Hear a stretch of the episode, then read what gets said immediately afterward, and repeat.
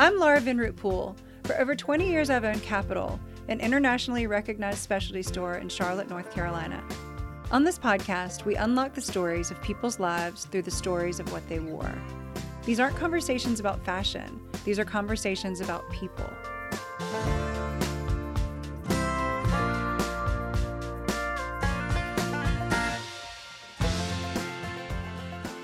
Tonne Goodman is a legend in the fashion industry. She's responsible for some of the most striking fashion images in the past 20 years and has worked with some of the industry's most iconic personalities from Diana Vreeland to Anna Wintour.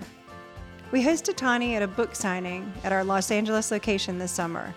I love spending the morning with Tonne to learn more about her childhood and the incredible career she so generously shares in her new retrospective, Point of View.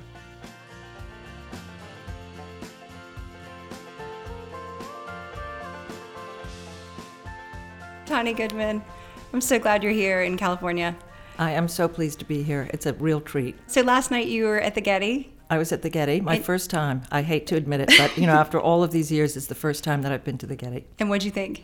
Unbelievable. Yeah. Just so fabulous and wonderful. And the spirit of it and the fact that all the people are out on the lawn and their kids and it is free and it is open. It mm-hmm. has so much to offer. It was fabulous. And you're promoting your new book, Point of View. Yes. Tell me what your first fashion memory was as a child. I think that my first fashion memory was definitely of my mother. She was very beautiful. She still is. She's 98 now. Wow. You know, these were the days where you she dressed to go to the bank, right down to gloves Yeah. properly. And she had a blue, like a sky blue boucle suit, slim, slim skirt, fitted jacket. I think it even had maybe a Nehru collar or something, mm-hmm. gold buttons, and the lining of it was shocking bright emerald green Oh, my silk. Oh. And I just loved the fact that it was the surprise. Nobody saw. Right, She- right. You know, it was she was buttoned up to the top, so nobody ever saw the lining, but it was there. Yeah. And that was probably one of the first kind of fashion fascinating f- and the fascination of fashion f- for me, I think. Probably. Where where did she get it? I think she may have had it made. She Okay. had a dressmaker named Ami uh-huh. on Madison Avenue, and Ami used to. So, mommy, in, in other words, she picked the lining. Yeah. That yeah, was yeah, my yeah, mother. Exactly. That was my mother. And your father was a dresser too? My father was very elegant. Yeah. And actually, somebody said to me the other day about to, who did I think influenced me the most, my mother or my father? And I, it was obviously my mother. But then I thought, you know, now that I'm getting older and I'm wearing more, you know, I'm always wearing pants Mm-hmm. now and, a, you know, a, a tailored jacket that has got an inside pocket, which is a man's jacket. Yeah. But the inside pocket is really important. You need that to Yeah. put your things in. I am actually dressing a lot like my father. The only thing I can't get used to, we have a men's store and I'm their best female customer, but the only thing I can't get used to is the opposite buttoning. You know, it, men's jackets button on the opposite direction, I think. Yeah. Yes, they do. and you know why, right? No, do you know tell me what why. it is? They button because of drawing the sword. So Really? the when it buttons over the right, because when you drew your sword, you would not get caught on Oh. the on the jacket. I love that so much. That's true. and and they dress for dinner, I think. You- They dress for dinner. They dress for dinner. I And mean, did the- you girls, do you girls and boy dress for dinner? You have, No- you have no. two sisters and a brother. Two sisters and a brother. We all went to you know school. We'd come home from school in our uniforms, so we didn't have to worry about dressing at all. I mean, uniforms kind of are the great equalizer. I think so. I think they're kind of a godsend, really, in a school environment. I do too. My parents, it was very informal, but it was formal. I mean, we all went to the dinner table together. We all sat together. Mummy changed into a long skirt, and it was, once again, it was her design. It was a circle skirt, so it was, had a lot of volume to it, no seams, no nothing, that was made out of red felt. Mm. Not, not, you know, wool or, mm-hmm. but felt. Hmm. And it was a great color of red. It was sort of a tomato red. It had a lot of orange in it. And then she would simply put on a little cashmere sweater, and you know she'd have her pearls on, put a belt on, and that's that's what she wore all the time. And Daddy actually changed out of his jacket, his suit jacket, and into a smoking jacket. I mean, it sounds so pretentious, but it really it. really wasn't because it, it was a signal that they had departed from their daily life and were now joining us. And they were imposing a certain am- amount of formality, which I think was a good discipline in a way. And it also taught us that manners are graciousness. That's Yes. that's the point of having manners is that you can be gracious and, and generous with other people. Exactly. And you know, it's something I certainly tried to teach my children. Did y'all sit down for dinner? I, tr- I really tried. You know, it's I mean, really. I was a single mom from the age of, well, Evie was two and a half, I Yeah. guess. And so I really tried, but I traveled a lot. It's hard. It is hard, but you'd be surprised. I mean, It's we wonderful. had we had lots of fascinating things to tell my parents. I'm sure that were absolutely nothing, but it was, you know, but it was it was expressing interest in one another. yes. And that's communication, of course, which is the most vital part of life. In your book, you talked about your mother not making her life separate from yours and that she took y'all when she wanted to go to the museum. It wasn't because she wanted to take you. She wanted to go and y'all came along with her if she wanted to paint in the park. How did that inform your creativity? the, I think the inclusion that Mummy had of her family, she gave up her career as a textile designer. Mm-hmm. She had four children in six years, and she she really devoted herself to to her family, and the devotion was was an entirety. So she was also devoted to the arts. She was devoted to all of the creative arts, and she had friends that were in the arts. So we had a full exposure, Yeah. and we were always part of, you know, the dinner party. We would say hi to the guests, and we would, you know, pass the crudités, and you know, we were good little soldiers. but we were exposed to artists right from the start. So you went to Brearley and you talked about the uniforms. Did you make your uniforms more punk or how, how did you Well, it was prior to punk. it was hippie, Yeah. so it was not punk. But yes, of course we did. We Yeah. were, you know, this was the, you know, I graduated in 1970, so Yeah. the, you know, I was, you know, 15 in 1968, which was a very pivotal year, of course. So we were we were very engaged with all of that too, and you know, this was a moment of a kind of explosion of freedom of expression. So, of you know, we were.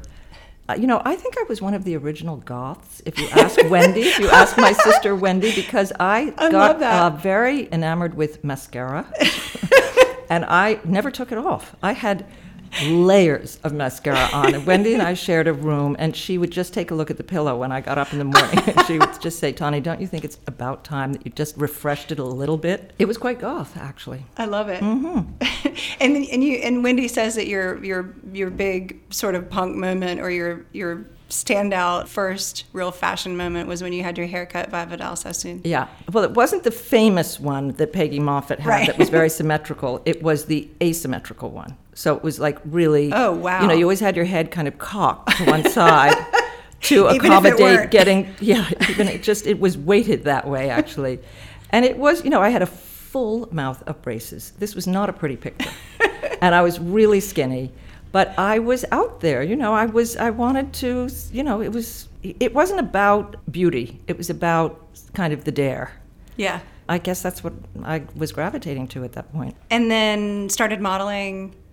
I started modeling as a lark oh, uh, in the summer of 10th grade because I was looking for a summer job, and Leo Lerman, who was the editor in chief of Mademoiselle magazine, was a friend of the parent, of my parents. Mm-hmm. And I went to see Leo, and I said, you know, can I just have, you know, be an intern for the summer? And he said, well, we don't have anything like that to offer you, but why, you know, you're tall and skinny. Why don't you see if you, do you want to try modeling? So I thought, oh, well, yeah, of course.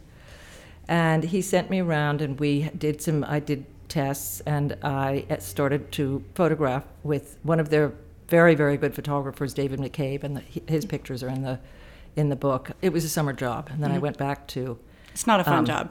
Yeah, s- summer modeling job. And then I went back to school and I decided to take a year off between high school and art school and try it again. And that's then I did do it for a year. Finished art school and then went on to work with Diana Vreeland at the Met. Yeah. Well, I didn't finish art school. I dropped out of art school. so I went, uh, when I was in art school, I spent a, a year in Italy doing, you know, one of the exchanges you spent it. But then I came back, I was supposed to resume my studies at Philadelphia College of Art and did not. Yeah. So I was back in the city. I, I actually did not, I wasn't happy in Philadelphia. Because you wanted to get back to New York or just No, because I had been very discouraged. I had an art teacher who Yeah. said to me, "You know, you're never going to be an artist." And I thought I was in the freshman year. I had was just starting out, and I was having a very remarkable exposure compared to what I was used to at Brearley in the city, and with a lot of cultural exposure, but. It was a very safe exposure because I was with my parents and there had been a certain curation as to what I was Yeah. seeing. When I got to Philadelphia, one of the first kind of evening visiting artists was Vito Acconci, who did showed a film of himself in Super 8, you know, very grainy uh-huh. Super 8, and the film was of him walking towards the camera, walking away from the camera, walking towards the camera, walking away from the camera, stark naked. He had his penis tucked between his legs. And then it moved on to him burning wax, you know, a candle with wax burning onto his chest. And I just thought, it, you know, it was it was fabulous. It was really fabulous because I didn't. Sounds like a because it was show. once again it was freedom of expression and license. You know, you do Yeah. have license to think independently and differently, totally differently. It was really revelatory for me. But it was a huge challenge. I didn't know what to do with it. And, and this teacher, Harry Soviak, identified it. And he said, Your taste is too good. You are not going to let go of your good taste. It has been, it's part of your DNA. You've been ingrained with it. And it's going to keep you from ever getting past it into something else, which was a really interesting observation. It's very interesting, but and probably a lot of truth to it. What do you, and um, and it made you mad then. What do you think about it now? Well, I wonder what would have happened if I hadn't listened to him. Right. Do you know, I mean, I was very intimidated. I really was frightened and, you know, I was mortified because I was trying so hard. And part of the effort was using my good taste. but I also think that it's so funny that you really have become. I mean, you became one of the great artists of our time. I mean, in, Well- in your uh, in a different medium. I mean, it, it it wasn't a medium that existed then almost. Will you tell me about Diana Vreeland and that experience? And, and you had a you had an interesting cast of characters that worked with you. Well, she, you know, she came to the Met through Thomas Hoving, and he was fabulous. He was the director of the museum then, and she had just been fired from Vogue. Right. And it was brutal. And he swooped down, brought her to the Met, and had a fabulous idea, which was let's marry two cultures one which was a very traditional culture mm-hmm. and one that was a very flamboyant culture. And she came in, she opened up the Costume Institute, and, you know, nobody even knew that it was there practically. Did- but know. it was there? They it was have- there. oh, yeah. it was there, and it had a very extensive collection, and everything was climate controlled and beautiful Wow. vaults, and it was very, very carefully curated and very well taken care of And always in the basement. and always in the basement. Yeah. And Stella Blum was the curator, and you know she was kind of railroaded by Diana Vreeland, hmm. who came in and was, you know, her irreverence was what took it out of the basement, so that people really saw it as a, another way of expression. Again, once again, it's communication and expression, and she. Her audacity was the thing that was so intriguing for people, I think, and it made it very approachable at the same time. Right. And Andre, you worked with Andre. Andre Leon Talley From North Carolina. was there. We were all there. We were um, Fernando. Sanchez. uh, Fernando Sanchez, Georgia, Georgia. Santangelo. Yeah. Oh, there were there were a lot of us. Yeah. you know, they could, I I was uh, you know a stayer. I stuck Yeah. in there for four years, but a lot of them were transient. Right. You know, they came and went. What do you remember the most about her? You know, her demeanor, for starters, was so extraordinary that you you know you were in a presence Was right she away. tall? No, she was not tall. Uh, she but was she just petite. had a big personality. She was petite, and the picture in the book I think really does, you know, tell a lot because she's the gesture. It's Yes. all about that finger pointing, and that finger pointing really told you a lot without any words necessary whatsoever. She, her impatience was a strength because it made you not second guess. If you made the wrong turn, then you take a t- take a turn away from it and make it a better turn. Mm. And that kind of confidence, y- you don't have the confidence, but you're forced into being confident with the Right. gesture. Eventually, you learn to trust it. Right. Which was, was so important to you in your career. Mm-hmm. And then you moved on to Anne Klein, Calvin Klein. I mean, before that, you have to remember I worked with, you know, I went from working at the Met to working at the New York Times with Carrie Donovan. Right. My first Oh, photo shoot was with Helmut Newton. Talk Oh, about how, how, you know hit the ground running. Then from there I went freelance, and from there I went to Calvin Klein, where when I landed at Calvin's, you know I was really instantly at home Yeah. because it was a sensibility. His discipline and precision was really appealed to me. So Yeah. it was a very, a very uh, good match for me. But it was, But that was a different title too. I mean, it was a totally different thing than you'd done before, correct? yeah. You, yeah. Well, I was advertising. I mean, I, I, you know, Yeah, I was okay, okay. vice president of advertising, but it, I was really just the, the stylist essentially on right. the on the advertising. and during a really seminal, important time. Yeah, where it was very, you know, the uh, advertising was very focused, but it was very much, I was really in that mindset, the, the Calvin Klein mindset the whole time, which I was very, very comfortable in. Yeah. But then when Liz came to America to take over Harper's Bazaar from British Vogue, they Yeah. brought her over from British Vogue, it was all of a sudden I didn't, I had all of the playground to play in. Yeah. I wasn't just in the Calvin Klein sandbox, Right. which I loved Right. being in. But all of the other things came into play, and that's really when, you know, I got on the boat. The first shoot that I did was at the Louis Kahn Center for British Art, I think at Yale. And in those days, you did all the production yourself. So I had to, you know, find somebody at Yale who would let a fashion group come in and take a picture, and that, you know, all Yeah. of a sudden I could do anything that I wanted to do because that's the way Liz wanted it done. She she picked the people that worked on the magazine with her to do what sh you know she trusted what they stood for and she wanted them to go out and do what they felt best doing One of the things I really loved was when you talked about the your personal life kind of morphing into the pictures, and Christy Turlington often playing your mother. well the pictures that we did of christy at cooper union which Yeah. is where mummy went to art oh, school Oh wow! Yeah. So we went right into the studios that Mummy must have been in, and Christy does look a lot like my mother then. And she was wearing very simple clothes, and her hair was pulled back, and not exactly the chignon that my mother used to wear all the time, but close enough. And she really represented a very understated elegance that really was my mother's Essence. essence. Exactly. Thank Yeah. you. So, uh, can you talk to me a little bit about when inspiration of that, and is it something that I mean, do you have notebooks where you write down memories or ideas? And and I think for me, the thing that's really fascinating about it is how that coincides with the collections. Just because, from what I know from seeing the collections, you know, you don't always find all the things you want to find. Mm-hmm. So, does the idea come first, or does the do the collections come first, and they remind you of something, and then you? I mean, h- how does it happen, and how far in advance does it happen? I mean, I'm so fascinated Well, by that I mean, part. it, it is systematic. You know, you do have an outline that you have to work with, Right. and the outline is the collections, Right. Because you're you're introducing the reader to the upcoming collections. At Vogue, um, at, at Bazaar, it was it was different because we all were satellites of our own interests, and we would approach the collections picking what fed our interests. so when you're when you're at the show, you're making notes of things. Yeah. That, Yeah. Or you see something, you think, oh my God, that's, you know, fantastic. And wouldn't it be great, you know, here or there? And, and by the way, back when you started that, you, there were no cell phones. So how are you? You just are you drawing a picture of it? You're drawing a picture. yeah.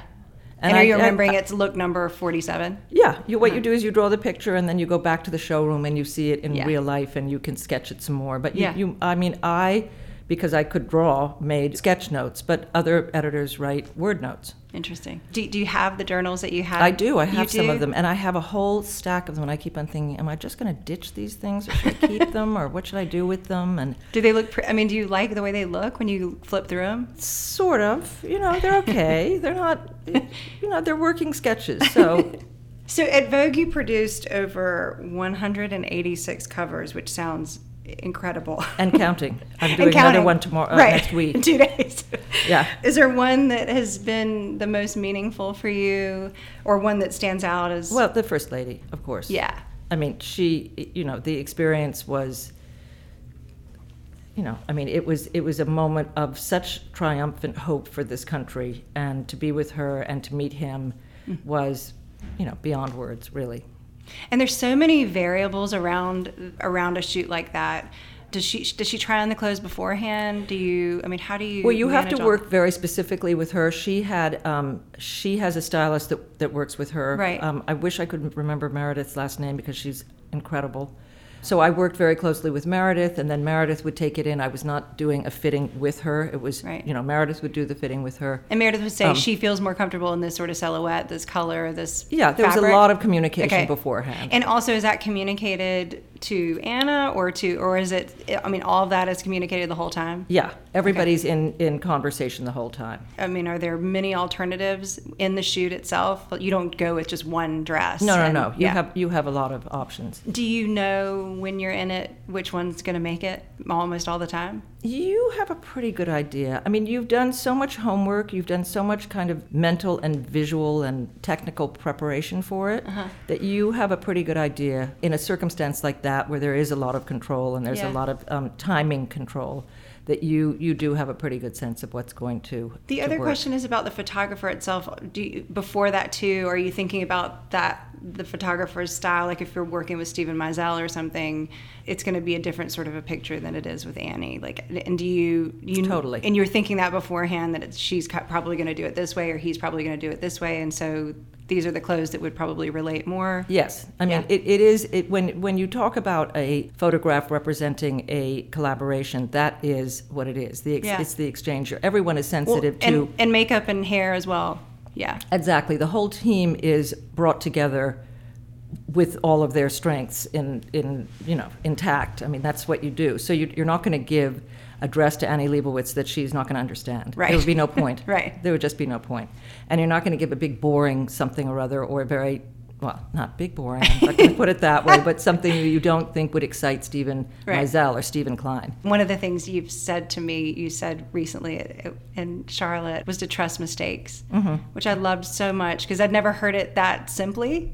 You know, it's always you know you always hear sort of like a longer version of that, but trust mistakes was just I thought the clearest and, and best. Well, it's also it's such a good lesson Yeah. because you know they come they come at you all the time. Yeah. you can't avoid, you can't escape them. They're just they just come at you, and if you don't dodge them, but you you know embrace them, then you can be so wonderfully surprised by what comes what comes next. Yeah. And that kind of is life. You know, life does throw some zingers, and you have to be prepared for what you know will come next. Can you remember a favorite mistake that happened that turned out um, beautifully of, on on a cover or Well, I think, I mean, one of the ones that is a, a famous citation is the picture of Amber with the car up on the, on the sidewalk. right? Because that shoot was, we went to Poughkeepsie, uh-huh. New York, f- specifically for one location with, that had to do with the train station. And at the very last minute, once we got up there and we were all encamped in this hotel, that it, we didn't get the permission to, to do it. And so uh-huh. we were all sitting there thinking, you know, we, we had clothes that were quite specific. They didn't translate, you know, they were quite conservative. It was a suit story. And then all of a sudden, these cars came rum- rumbling down the, the main stream, and we saw one after the other. It was a whole convention, I Right. guess, of these, Oh, of these cars. And it was just like jaw dropping, literally. Did We you all run out into the street and yes, stop we it? did. Oh, We love did. We literally just said, we, that there's the shoot right there. and, you know, it was Steven that got the car up on the sidewalk. but we were in Poughkeepsie, so the sidewalk was so inviting. You Yeah. know, it was this big, wide sidewalk, and there was the bank vault, and it was just, it all came together. Amazing. And that gremlin, which does show up often on the set, sometimes with malintent, sometimes with good intent, was really with us on that shoot. I love that. The other thing that was really remarkable to me looking at all of the covers was how the industry went. You could really see it physically going from model driven to celebrity driven. Mm-hmm. What has that been like and how, how did that affect your work? Well, it happened overnight. I mean, s- kind of overnight. It started to happen at Harper's Bazaar. You started to see the celebrities take hold. And then the first year that I was at Vogue, it was all, the, the girls were still reigning of Yeah. the covers. I think that the first celebrity cover I did was actually Marion Jones, the Olympic field Yeah. tra- star. Track and field, yeah. track and field. And then it became kind of practically magical because you all of a sudden had a whole new audience that was picking up the magazine. A lot of the magazine was um, newsstand sales at that point. Right. And so you didn't just have the fashion interests picking up the magazine, you had the celebrity interests, and you had somebody who was watching a movie that was about to come out, and Julia Roberts was about to be in this. And, you know, so you had a whole new group that you were addressing. Mm-hmm.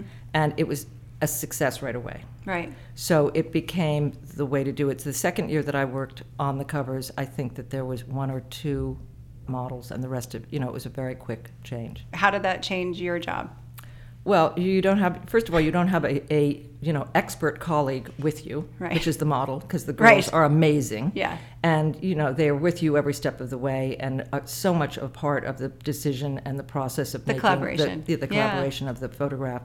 So you have you know you have a whole different set of characters. You have the agents, and you have the PRs, and you have the personality of the celebrity themselves, and you have the fit a fit question, of course and you have a, a you know a kind of integrity that involves bringing the celebrity to Vogue to what Vogue represents mm-hmm. and Vogue coming to what the celebrity represents Right. and that they can be quite different Yes. so the marriage is interesting and it is I think it's been very successful You have recently moved to be a contributing editor, and mm-hmm. you've talked about that that was scary at first. I've been so fortunate because I've landed in places that really were home to me. I Yeah. mean, Calvin Klein was definitely home to me. Harper's Bazaar was definitely home to me, and so was Vogue. I mean, Vogue. I'm I'm very much a Vogue girl. I uh, I share a lot of the DNA of the brand, mm-hmm. and the brand has evolved and is changing the way everything is is changing today. Having kind of the reinforcement that you have when you are literally part of it to the mm-hmm. extent that I was as the fashion director for almost 20 years. Mm-hmm. And having that change, I mean, I'm, I still am at Vogue, I'm still in the meetings, I'm still there, mm-hmm. but it's forcing me to think about what's next. And what are you? And what is interesting? What's what's looking interesting to you? Well, I, I would really like to work. I think that what the fashion industry is addressing today, which where everyone is addressing it, is sustainability and how Yeah. we're going to go forward, producing simply everything on the earth, not Right. just what we're going to wear. Right. And I would be very interested in working in, in you know any capacity mm-hmm. with a designer or a company or you know I've been to the Copenhagen summit for two years, mm-hmm.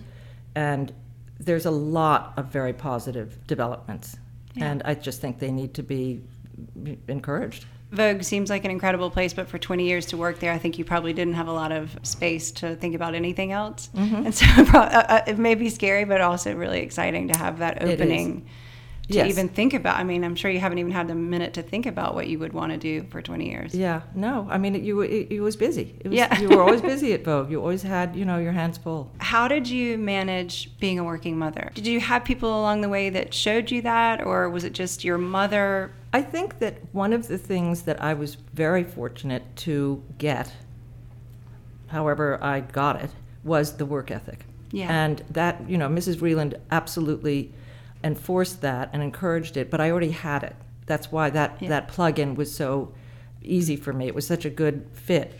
And I think that that probably came from my mother. I mm. never saw mommy idle, ever. Yeah. She always was doing something that she was engaged in and that she obviously was interested in and that she was tireless doing. And it's one thing I've always said to my children, I hope they have heard it, which is I have never been bored. Ever. because there's always something that you can do Yeah. that, that is a wonderful thing to do, which sounds kind of like, you know, naff, but there is truth to it. I think that, you know, once again, it is being a mother, a working mother is a challenge. There's no question to it. I remember when I had Evie thinking that I am inventing time. It was so interesting because, you know, you have this day that is jam packed, and then all of a sudden you need to take 20 minutes out to nurse. Yes. Do you remember this? Yes, I do. And it was like, wait a minute, where am I going to get this 20 minutes? You invent the time. Yeah. It was crazy. And I, I just thought it was kind of miraculous. But the whole process of having children is miraculous. Yes. I mean, you're, you're a walking miracle. You're walking around as a miracle and you just are overwhelmed by it. And I was so fortunate to have my children. I was I really knew how lucky I was because I was 40 when I had uh, Yeah. Cole and at that time, you know, he's in his 20s now. I I was considered high risk. Today, Right. it is absolutely not high risk. Right. I was really, really, really fortunate, and I knew it. And I, every, you know, moment of being able to just have it be part of me Yeah. was sacred. So, you know, no matter how, you know, I used to, I used to get a freezer put in my hotel room, and I used to freeze the milk and bring it back Yeah. with dry ice into a chest into America. And the customs guys would stop me and they'd say, "What's what's in the chest?" And I'd say, "Well, actually, it's mother's milk." And they didn't. They never even questioned it. They never. They never looked beyond that answer. Tonne, when when do you feel like you're at your best? The answer sounds incredibly obnoxious, but absolutely it's true. I'm at my best when I'm doing things for other people. Yeah. I, I find that it is more fun to put together to surprise somebody or to think about something that they, you know, you remember that they liked. I particularly like to do it for my children and my family. But it's fun. There's a fun factor to that. And I think that is when I'm at my best. Is there something that people don't know about you that you wish they did? I love to cook. You I do, love to cook. I love to cook. I love to cook too. and I love to go to the farmers market, and I love everything organic. You know, I you know don't forget I was a hippie from the start, so I have been doing this for many many years, and I you know take my little uh, compostables to the farmers market three times a week, four times a week, and I you know take all my little rinds and bits of things, and I find it very satisfying because there, you, you know, we all should be doing it. You know, I mean, again, it sounds so obnoxious, but there is a great satisfaction to e- even a small step today, especially with Yeah. with whatever. If everybody, you know, it's the old cliche. If everybody did a little bit of something, Yeah. it would amount to a lot. Was there a game changing moment in your life? I think a big uh, game changer for me was getting sick and becoming a single mom. I am not unique. You know, it has happened to so Yeah. many people, and I have been enormously lucky because it's 20 years later. Mm-hmm. But it's it it really teaches you how to live. It's as Yeah. simple as it is, right? You just there's cer- certain things you have to do when you have children. Your responsibility is to the children. I remember thinking that when I was diagnosed and I, you know, went through surgery and all of that stuff, and you know, went through chemotherapy and the whole bit. I thinking, you know, that I am absolutely not dying. I have two children, two Too young children, and I am. There's no way that I'm going to die. That's just not going to happen. That sounds like your mom too. That sort of too busy, too many things. so but you know it's scary and then you you know you learn from that and you actually you know it, it is a way of appreciation that you, you that is beyond description because you just are so appreciative yeah. to be with your children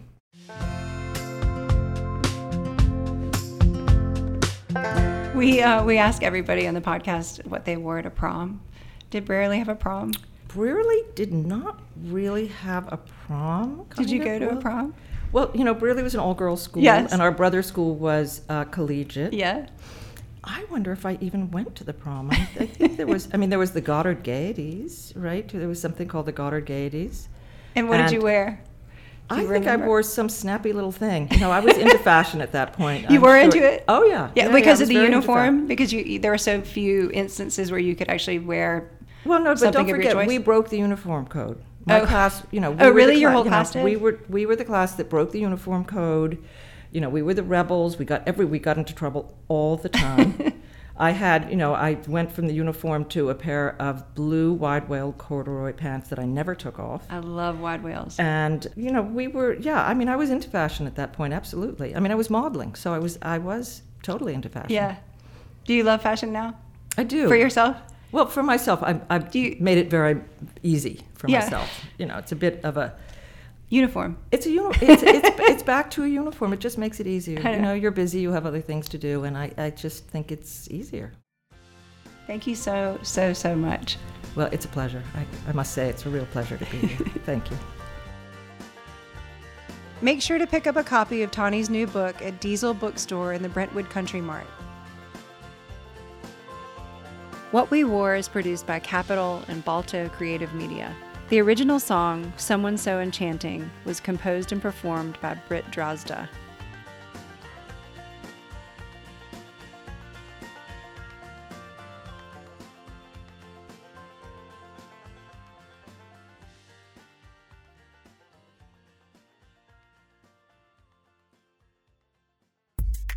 What We Wore is a member of the Queen City Podcast Network, powered by Ortho Carolina. Find out more at queencitypodcastnetwork.com.